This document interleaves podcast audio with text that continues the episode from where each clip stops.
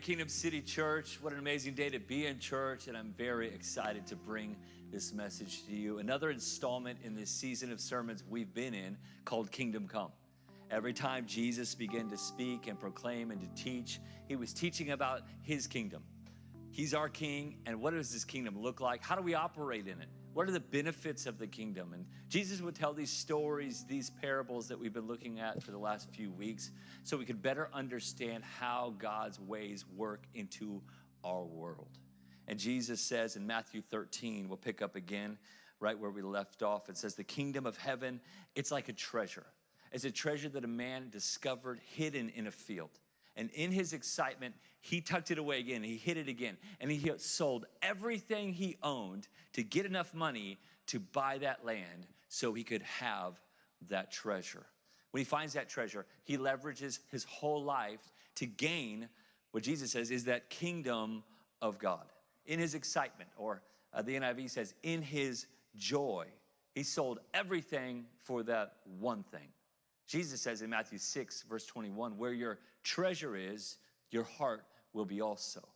That which we buy and that which we give to, the things that we add our life value to, that shows where our heart is at. And God is always after your heart.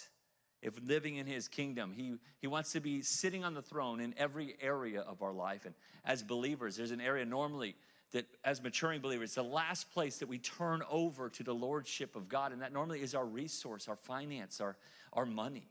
And so, is this a money message? No, it is actually a kingdom message. And if you want kingdom come in every area of your life, you got to learn to make him Lord over all that you have.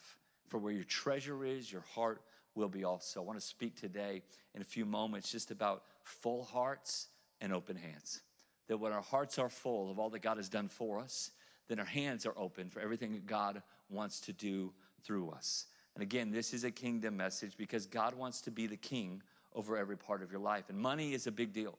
I think we've felt the tension of our finances and resources these last few years for many people more than ever. In fact, even in the current status of the economy and, and the inflation that we're facing and the, the, the, long lead times to purchase things. People have been feeling the pinch. And so there's been more worry about our resources than ever before. But when we put the king over that place, and not just build our own little kingdom, but submit to kingdom come in our life, we can have his peace, his rule, his reign over every area in our world.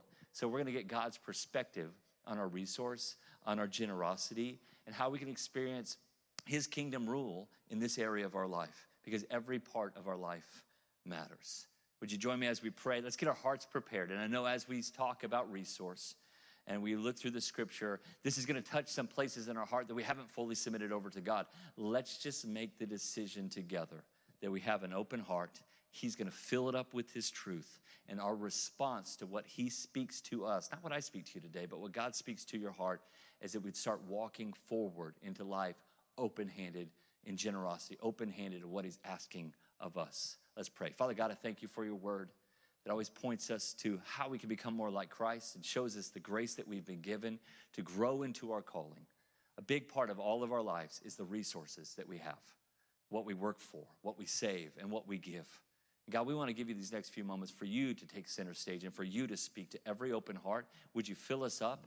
Would you open up our hands? Would you open up our perspective? Would you open up even our minds to be able to see things the way that you want to see it and the way that you want it done so we can experience your kingdom in every area of our life? In Jesus' name we pray. Amen. In Second Chronicles chapter 16, verse 9, it says that God's on a lookout. God's looking over all the earth. It says, The eyes of the Lord search the whole earth in order to strengthen those who, whose hearts are fully committed to Him. God's on a lookout. He's, he's looking out for every heart that is showing devotion, every life that's fully committed, so that He can strengthen. And one of the areas of our lives that many people haven't given over devotion or lordship to God is in our resource. But God's actually looking at that part of your life and He says, Hey, when I see that you're fully devoted to me in every area, I'm gonna strengthen every part of your life. When your heart is filled with the kingdom of God, our response to that full heart is an open hand. We have an open handed attitude towards God and our resources. It doesn't say that God's looking for perfection, it says He's looking for devotion. So, my question to you today is how devoted is every area of your life to God and His kingdom? Because Jesus shows His devotion by giving up His life on the cross, and our response to that sacrifice that saves us, that saved us, is that anything that He asks from us, the answer should already be yes. Because when our hearts are full of His kingdom, our hands are open to administer our gifts, our grace, our time, our talent, and our treasure in a way that moves His mission forward because it's His mission that saved us and secured us in His family. And I think a key litmus test for all of us in a person's devotion to God, to show that you're fully devoted to Him, is seen in our giving. When Jesus says that we seek the kingdom first, Matthew 6 33, that He gets the primary attention of our life. Our aim is above all else, we're going after him. And you've already proven that today. You've proven that the first day of the week, you're showing up or tuning in to God's house. You're putting a priority on God's family. You're putting priority on church. We just started our service with worship and praise. We put a priority of devotion to his presence, that we want to glorify him and we want to be where he is and we want to be in his community and his family. And when we give the first of our resource, when we when we when we have open hands towards him when it comes to our increase and to our finances, it's showing that we have a devotion for the expansion of God's kingdom working through the church to the broken world around us. We want to carry that open handed attitude. Because living with an open handed attitude, it actually opens your heart up for the more that God has for your life. When we live open up, that He gets to rule and reign in every area of our life, not only do we experience His best in every area of our life, but we get to see Him work through us in powerful ways because our generosity collectively as a church doesn't just move our life forward in God's plan, it actually moves God's plans forward through our life as a church. I, I love this verse from Proverbs 11 from the message. It says, The world of the generous, that's us. And I do believe I get to pastor one of the most generous churches on the planet. The world of the generous is expansive, it gets larger and larger, it increases. Can I tell you that your God wants to increase your life? And it's not that we give to get a bigger life. We give because He's given us everything in life, and we return with that full heart and open hand, and He expands our life, our influence, our relationships, the blessing and the favor of heaven show up in our real world. But on the other side of that coin, in Proverbs 11, it says the world of the stingy, it gets smaller and smaller. That actually, by withholding or holding on to yourself, you actually lose out on the expansiveness that God has for your life. So we live with this open handed attitude, and it opens our hearts up for the more that God has for us. But we live in a closed handed world. But we serve an open handed God. Your mentality when you were born was naturally in our flesh, in our normal way of thinking, to be stingy. Like stinginess is not taught, you are born with it. Just ask any three year old right now in Kingdom Kids if you take the toy they're playing with or someone else gets a toy they want, their immediate response is, That's mine. We're born to think about the things that we want to bring us joy. But when we're born again, and when we live for his kingdom, when our hearts are full with his kingdom, our response is not to think about just what we can get for ourselves, but what can we participate in in generosity towards towards other. And as we're living this larger wor- world that's expansive through our generosity, it enlarges our heart, it enlarges our perspective, it enlarges our influence, it enlarges our impact in life.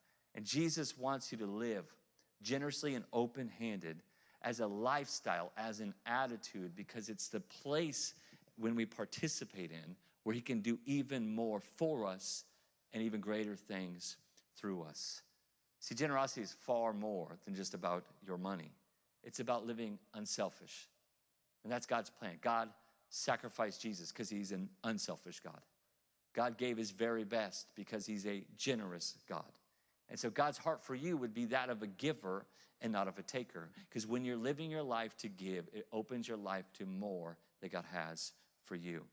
Your resources and the response you have to opportunities to walk in generosity Show God that devotion He's looking for so that He can strengthen your life and even bless your life. See, our, our money matters. The way that we walk in, in saving and giving and, and generosity and, and, and blessing others and setting our families up for the future, it, it matters significantly. And so the God of heaven wants to make sure that we're operating in the right way. And I know I'm speaking to some people that because of financial difficulty or debt, you're, you're, you're just not in the place where you can participate. Well, we're already a couple weeks into Financial Peace University as a church, but if you've never gone through that, like jump in now. We'll help you catch up and make up the difference. You can't even afford to go to the class. We'll make it work for you because we do not want to see you living in that small world.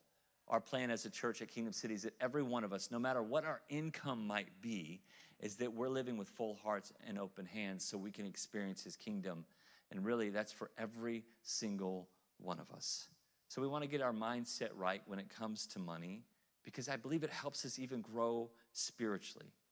Like the truth is, your resource has a part to play in moving God's plan forward. I love everyone that serves every Sunday at our church, everyone that opens up their home or leads a connect group. That's amazing. Your time is valuable. I love everyone that uses their talents, whether it's worshiping or in production or hospitality and greeting, even those that help straighten and clean and bring our church into order. They're using their talents to glorify God. But God's after everything. He's after talent, He's after time, and He is after treasure, not because God is a taker, but no, when He sees that full devotion, He sees someone that He can strengthen. In Luke chapter 21, Jesus, uh, He's actually warning about the Pharisees' attitude. That the Pharisees, they're, they're consumers. That the Pharisees, the, the religious elite, that they're kind of takers. They actually, he calls them devourers in one translation. In verse 4, it tells us this story of Jesus watching people in their participation in generosity. He says, while Jesus was in the temple, he watched the rich people dropping their gifts in the collection box. And then a poor widow came by and dropped in two small coins. These are called the widow's mites. In fact, I have a friend, a pastor, a mentor, that recently gave me a, a widow's mite from 60 BC, an ancient coin. It's this tiny little sliver of something that looks like copper. And, and this little thing, it's stamped on there. And, and that's all she had was those two, and yet she brought it open handed before God. And Jesus says, I, I tell you the truth. This poor widow has given more than all the rest of them. She's given more. Now, we know naturally speaking, she didn't give more of an amount, but God isn't interested in the amount. He's interested in the attitude of the heart and the openness of the hand. For they gave, in verse 4, they have given a tiny part of their surplus. But she, as poor as she is, has given everything she has. I, I get this picture of this, this little old lady where all the wealthy people have gone first, and it looks like she's kind of going last. And she might feel like her amount is the least, and it's not significant. And maybe when you've given, that's the way that you feel. But God sees her frail little hand. Jesus sees her little hand open up and put those two little coins into the place of giving. And then Jesus stops everything. And you might think on the surface that Jesus would stop everything and be like, whoa, whoa, whoa, whoa. Hey, ma'am, you keep that for yourself. Hey, these other people, they've got it taken care of. You, you don't need to participate. You hold on to yourself. And that, that, that might make sense. Jesus saying, hey, we've got it covered from here. You, you hold on to that. You're going to need that more than anyone else. We might think that mentality from our limited perspective, but from God and Jesus' kingdom perspective, he says, No, when I see that full devotion, that's the kind of hand, as frail as it might be and as meager as that gift might seem, that's the kind of life I can strengthen. That shows full devotion. A full heart and an open hand is the hand that I can bless. In fact, it says in Malachi, it's a, it's a great book from the prophet Malachi, ends your, your Old Testament. Malachi t- says, hey, don't take from God, give to God. He says, return the tithe, that first 10% back to Him. And, and God declares through Malachi, and see if He won't open the windows of heaven over your life. I love that Malachi, you might not know this, but he's a contemporary, same timeline, uh, a prophet in, in Ezra and Nehemiah's time. That Ezra, who was helping to preach uh, the word of God back in God's city for the first time, and Nehemiah, who was rebuilding the city of God as they were coming out of exile and coming back to God's place. Malachi prophesies in that same season return your resource back to God. I love that. It's get back into God's house and get back into God's word and make sure that you get back into operating in generosity and honor back to God. I feel like if our nation or our city, our church, if there ever was a get back in God's house, get back in God's word, and let's get back in generosity season, it's right here and now. Why? Because we have a, a kingdom to build and a city to reach. And we do that through our serve, and we do that through our prayer, and we do that through our invitation. But we also do that through this divine exchange of returning back to God that which He's allowed us to earn and honoring Him with full hearts and open hands.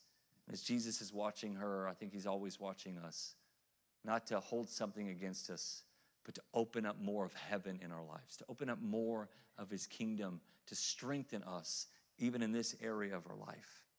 You know, when I put the kids to bed every night, um, I, I, hate being the buzzkill. I, am a night person, and, and sometimes I'm working late and I get home and I just want to hang with them. And after we get homework done and we have dinner together, uh, Liz gets on me sometimes because I can I can push that bedtime with them a little too late. But I just I don't want to be the buzzkill. But I know I have to because they got to get up in the morning. And they're like, "But Dad, we want to stay up."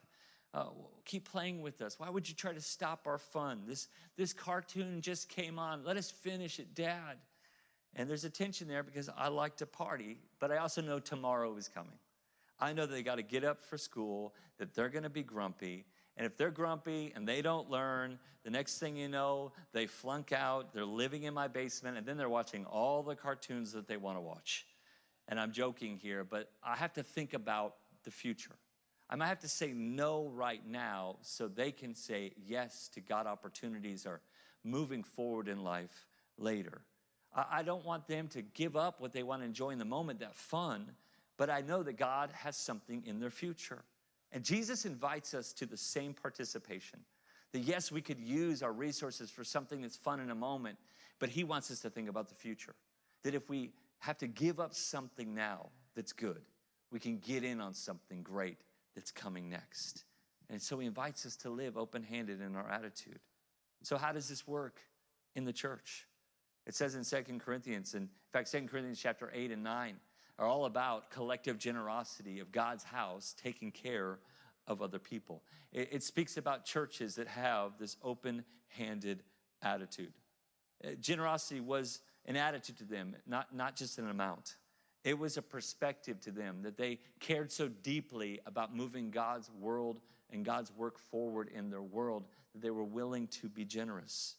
In Corinthians chapter 8 verse 12, Apostle Paul writes this as if you're really eager to give, it isn't important how much you are able to give. God wants you to give what you have, not what you don't have. Now, I'm a, first and foremost, I'm a firm believer on tithe. The first 10% belongs back to God. The truth is, our church has about 30% of people that we believe participate in tithing. And that is much higher than the average norm in the American church. But if you would just dream for just a moment of what if all of us would honor that principle that is not Old Testament or New Testament, it's just a God honoring way to live. That if all of us would just be full in our heart with passion for his kingdom and open handed by giving God our first and our best, all the good that we do now with the, those that are participating in generosity, how much more so could we do then? And I do not say that to challenge or to scold, but just to speak to your heart. If there's a place in your heart that isn't open to obeying God, that you would join in the joy of generosity, just like that man who sold everything to get a better treasure. That we would live that way, that we would be willing to leverage some of our life. Really, God deserves all of our life so that we could have that better thing that he's created us for. Paul in Second Corinthians is saying it's not what you give, it's the why behind you give. The background of this story is that the Christians in the church in Jerusalem, that, that first church that started in Jerusalem, they're hurting. They're under oppression. They're under pressure. They're being hunted down. They're extremely poor and they're very persecuted. So Paul says to all the other churches that have benefited from that original church sending people out, he says, I'm taking a special offering to take care of the poor, the hurting, and the hungry that are back in Jerusalem, those that are in a financial crisis. And he's just asking every church to step up. And the church in Macedonia, Paul uses them as an example. They said, Sure, we'll help.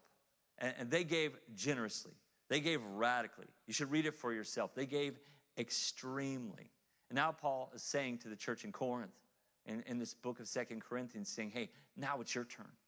And I think every one of us, we need to understand that we got here based upon people's obedience and generosity that's been 2,000 years in the making.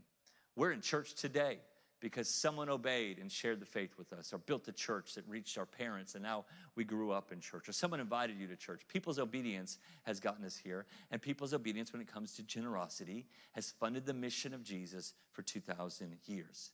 And if we want to build a church that's 100 years in the making, a multi generational church that changes this city and impacts this region and helps I think, resurrect revival in America. We've got a part to play today that matters in the future. And ultimately, we know that those things that belong to the kingdom, which are people, those people that belong to the kingdom will live on forever. That it's not just for the here and now. We're building something that lasts forever. So Paul turns to the church in Corinth through this letter and says, Now it's your turn. He says, We want you to know, Corinthian church, that God's grace, what it has accomplished in the churches in Macedonia. In other words, our giving isn't a grind, we're graced for this. He says they have been severely tested by troubles that they've gone through personally, but their joy was so great. I love that. They had so much joy, even under adversity and trouble. They had so much joy that they were extremely generous in their giving to help the church in Jerusalem, even though they themselves, the church in Macedonia, were desperately poor. They didn't have a lot, but they were joy filled to participate their little to make a big difference. When we live this open handed way, when we have full hearts and open hands, uh, I want to give you a couple things we can learn from that passage. First one is this. Why don't you write this down? Generosity makes my life enjoyable. We love to give out of joy. If you've ever had that stingy person that you've gone out to dinner with, and when it comes time to pay the bill, and I understand that there's times to split the bill, and I, I get that. But they get out the cal- calculator, they get out the abacus. They're, they're saying, okay, well, you took the last slice, so I'm going to carry over the one, and we're going to do the square root of that root beer that you ordered, and we're going to go I before E except after C. And you're like, friend, that's spelling. What are you talking about? They're just trying to calculate every little part that they pay because they're not willing to pay another cent other than what they used. How many know eating with someone like that you might have enjoyed the meal, but in that moment, it's not enjoyable. My attitude has always been whenever I can, choose generosity first. It was modeled to me by my dad. There were seasons, even on the mission field, even my family, I knew we did not have very much, but my dad would always lean in to pay because that's the way that he lived his life. My dad modeled it for me. Maybe that's not what was modeled for you in your family. But let me tell you, in your heavenly family, God models going first with giving.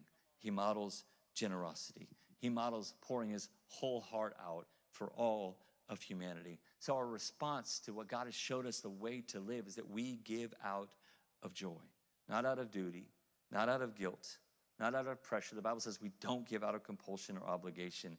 We give because we have a full heart of joy, and our response is to give open handed. If we want the best of the kingdom of God, we honor him in every part of our life. I want you to experience this. So we don't pay the tithe, it's not a bill that we owe. We return the tithe because it belongs to God. We don't take offerings at the church, we receive giving because ultimately you're giving unto God through the local church. The political climate of the churches that Paul is writing these letters to and that he's leading is under unbelievable persecution. Nero is the emperor, and if you're a Christian, he has a death warrant out for you. They're being fed to the lions and they're being set on fire. And I don't mean like youth camp, like you need the fire of God. I mean, they were literally being set on fire. And, and, and these churches who people are being chased down and, and crucified for their faith, so much more worse than anything we could ever experience right here and now. Real persecution. They had very little, but they had everything. This church 2,000 years ago, I said, we've received so much. Even under the oppression of an empire, it didn't matter to them because they had an understanding and their eyes open to a kingdom. That one time, one day the empire would go, but the kingdom would last forever. And listen, their open handed attitude and the way that they gave and the way that they love, it's documented in secular history books that the believers served the terminally ill and even to their own demise the way that they loved and lived generously, open handedly, opened the doors of their home, gave of their lives, literally turned the empire around. It went from the Roman Empire to the Holy Roman Empire because these persecuted Christians kept serving, kept giving, despite persecution and poverty, they gave the most. And I believe they were the happiest people on the earth at that time. They had a real lasting joy. And I believe that about, about givers today. I think the happiest people on the planet, the most joy filled people on the planet, are givers in life. I think the unhappiest people in the world are, are takers. And so they turned over a whole empire because they had full hearts and open hands. The Bible tells us that it's there's more happiness, it says. More happiness in giving than receiving. In fact, Jesus is the one that said that, not Santa Claus. But I remember as a kid, when I heard that passage, when I heard that thought, I was like, yeah, right. Getting is a whole lot better than giving. I remember one Christmas, my, my parents gave me like 30 bucks to buy my sister a gift. And so I went to, uh, in California at that time, it was called Pick and Save. It's now Big Lots. And I was rolling large with my big budget. And I bought my sister like a $9 volleyball. And uh, I kept the rest of the money for myself because I was thinking about me. What makes it really sad is about mid January, I discovered that volleyball was still in the Big Lots bag in my closet. I never even gave it to her. And back then, as an immature little kid, I thought it was about what can I do that's the minimum and keep the rest for myself. Now, as a parent, I think exactly the opposite. In fact, I don't even care if I get anything. My joy is seeing the blessing on my kids, what they get from Liz and I and from their grandparents, when they get to open up those gifts. That my value is seen in what others get to participate. The same way when we're maturing, maturing in our faith. Baby believers, your eyes are wide open to the goodness of grace. And now, teenagers, if you will, at Christmas time, they just want the few things that are on their list and they get mad if they don't get it. And sadly, most believers live in that place. They live in that little teenage angst kind of world where if God doesn't fulfill their needs, they're frustrated. If the church doesn't fulfill their needs, they're frustrated but when we get to be the parents, when we get to be the mature ones, which is about mentality and attitude, not age of life. We get to be like that Santa Claus, the one that brings the gift. That's when you have the most satisfaction. And friends, that's the mentality all of us need to grab a hold of. As our hearts are filled up with God's kingdom, our response is open hands towards Him. We get unbelievable joy when we participate in generosity. Secondly, I believe this generosity opens our lives for the supernatural. Above and beyond our own ability, God begins to bring blessing and favor, not just uh, through finances, but in every facet of life. The world of the generous gets, I believe, supernaturally larger. In verse 3, he says, For I testify, Paul says, that they gave as much as they were able and even beyond their ability. How can you give beyond your ability? Well, that's got to be supernatural, above supernatural, above your own natural ability. That God actually, as they had a heart to give, gave them more than they would ever be able or capable of giving on their own. Why? Because with their open hand before God, God put his hand on it and it multiplies into something even greater. I think for us as a church, the Bible says he gives seed to the sower. He's looking for a willing heart that will trust him, and then he will entrust us with even more. I think even supernaturally. The Bible says that he gives seed to the sower, bread to the eater. I believe he gives resources to the giver. I believe those that operate with open hands and a full heart will never go without. I think generosity, it creates like an energy in our life. And I'm not talking about crystals or aura. I'm just, I'm talking about passion.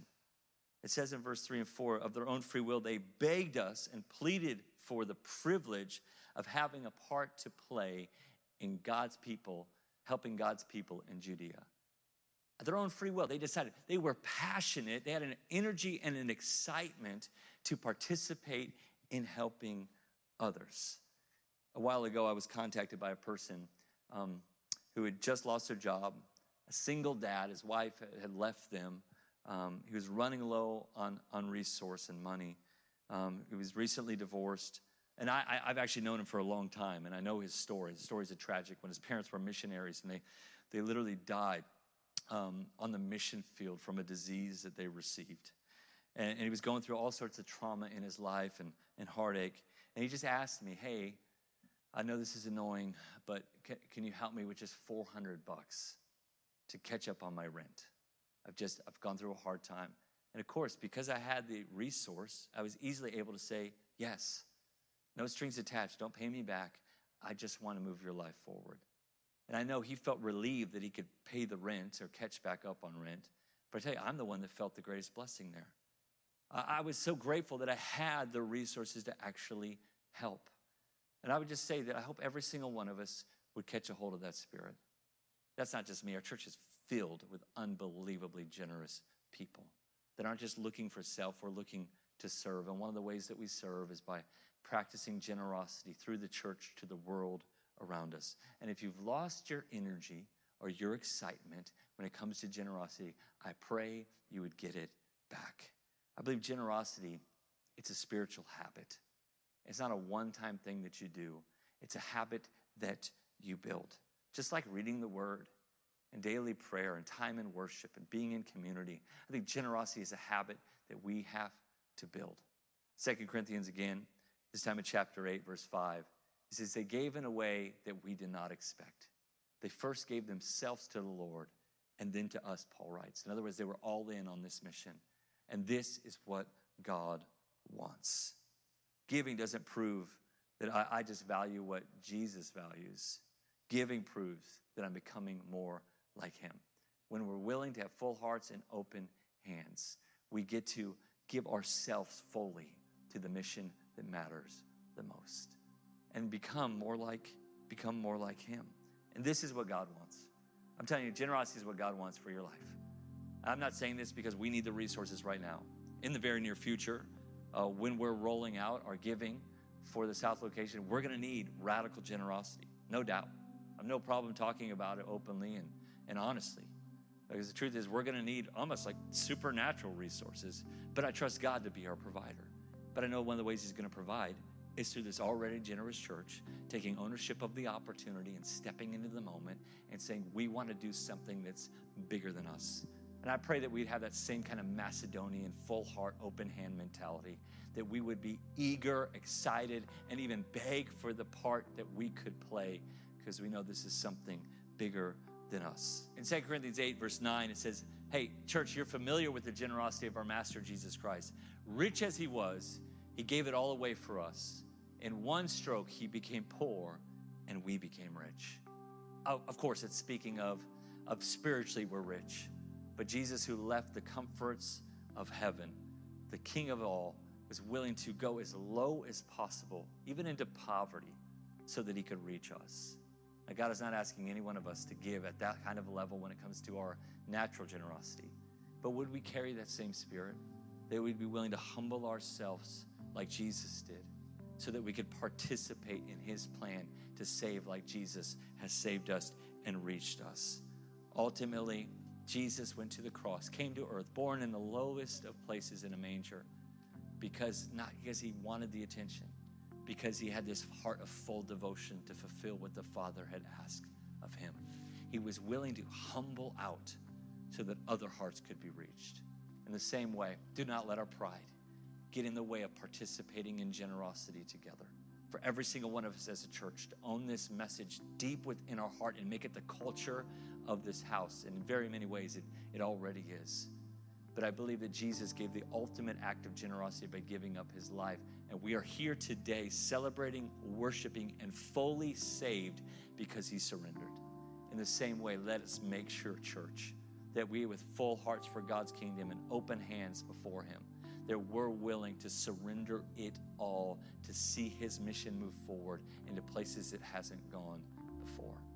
My heart for us in this season is that we would beg for the opportunity to be generous because we'd experience that joy, we'd experience that supernatural benefit, and ultimately it would make us more like Jesus. Why don't you stand to your feet wherever this message finds you? And I want to take a moment to pray for you and pray for our church. Come on, join me in this prayer. Heavenly Father, I thank you that you poured out everything so that we could have you. In the same way, our response to the unbelievable generosity of Jesus is that we have a full heart filled with love for you and love for people. So we respond with open handedness. God, show us what that looks like individually for every single one of us. The person to our left or the right, it does not matter their gift or amount. You're just asking us of something. And as we move into a season of generosity for us as a church, I thank you for the 12 years of faithfulness that people have responded financially. But in the season that's yet to come, the season that's right in front of us, this new frontier, this kingdom come. God, I thank you there would be a supernatural move towards generosity in this house.